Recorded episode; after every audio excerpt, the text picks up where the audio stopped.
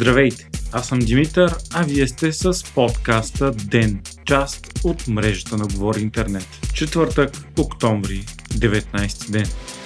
Прокуратурата е установила забавяния и нарушения в повече от 70 досъдебни производства, които висят. Това обяви главният прокурор Борислав Сарафов по време на изслушването му от Висшия съдебен съвет. От назначението му до сега след уволнението на Иван Гешев, Сарафов е подложил на наказание 18 прокурори и следователи във връзка с различни нарушения. Според него причината за тези наказания са неритмичната работа и системното забавяне на преписки и дела срещу магистрати, лица с имунитет и членове на Министерския съвет. Наказани са 7 от магистратите, работили по разследването на случая 8-те джуджета, както и един от работилите по делото Барселона Гейт.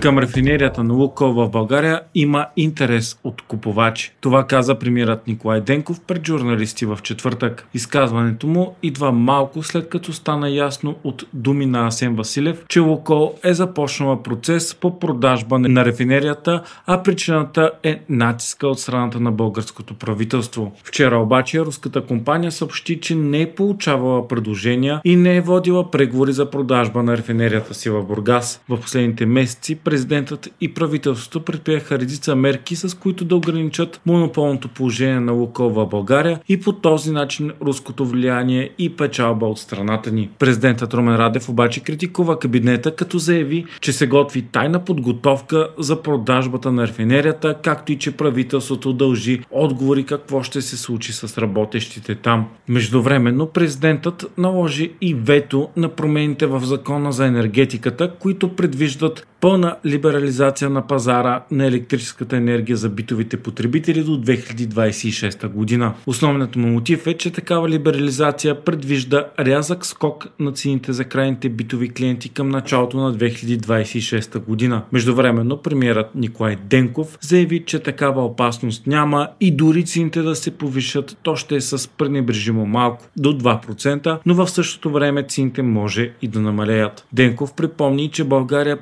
подписала международни договори за тези процеси и е закъсняла с тях.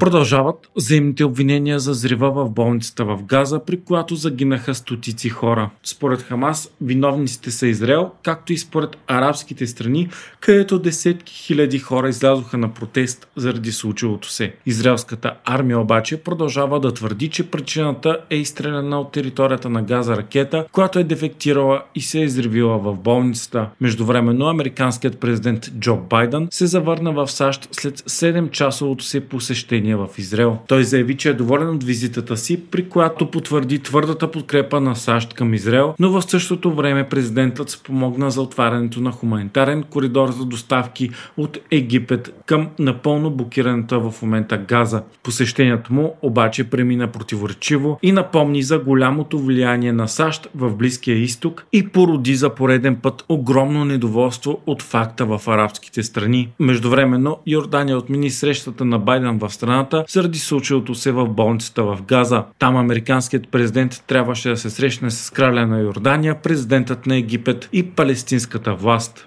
Той обаче призова Израел да не оставя яростта след убийствата, да замъглява преценката й и да повтаря грешките на САЩ след 11 септември 2001 година. Байден заяви и че има ясни доказателства, че Израел не е виновна за експлозията в болницата в Газа и тя е причинена от ракета на действащата там терористична организация Исламски джихад. Междувременно в Израел пристигна и премиера на Великобритания Раши Сунак, който подкрепи израелското правителство правителство срещу борбата му с Хамас. Той обаче напомни и че палестинският народ също е жертва на тази терористична организация. Вие слушахте подкаста Ден, част от мрежата на Говори Интернет. Епизодът подготвих аз, Димитър Панайотов, а аудиомонтажът направи Антон Велев.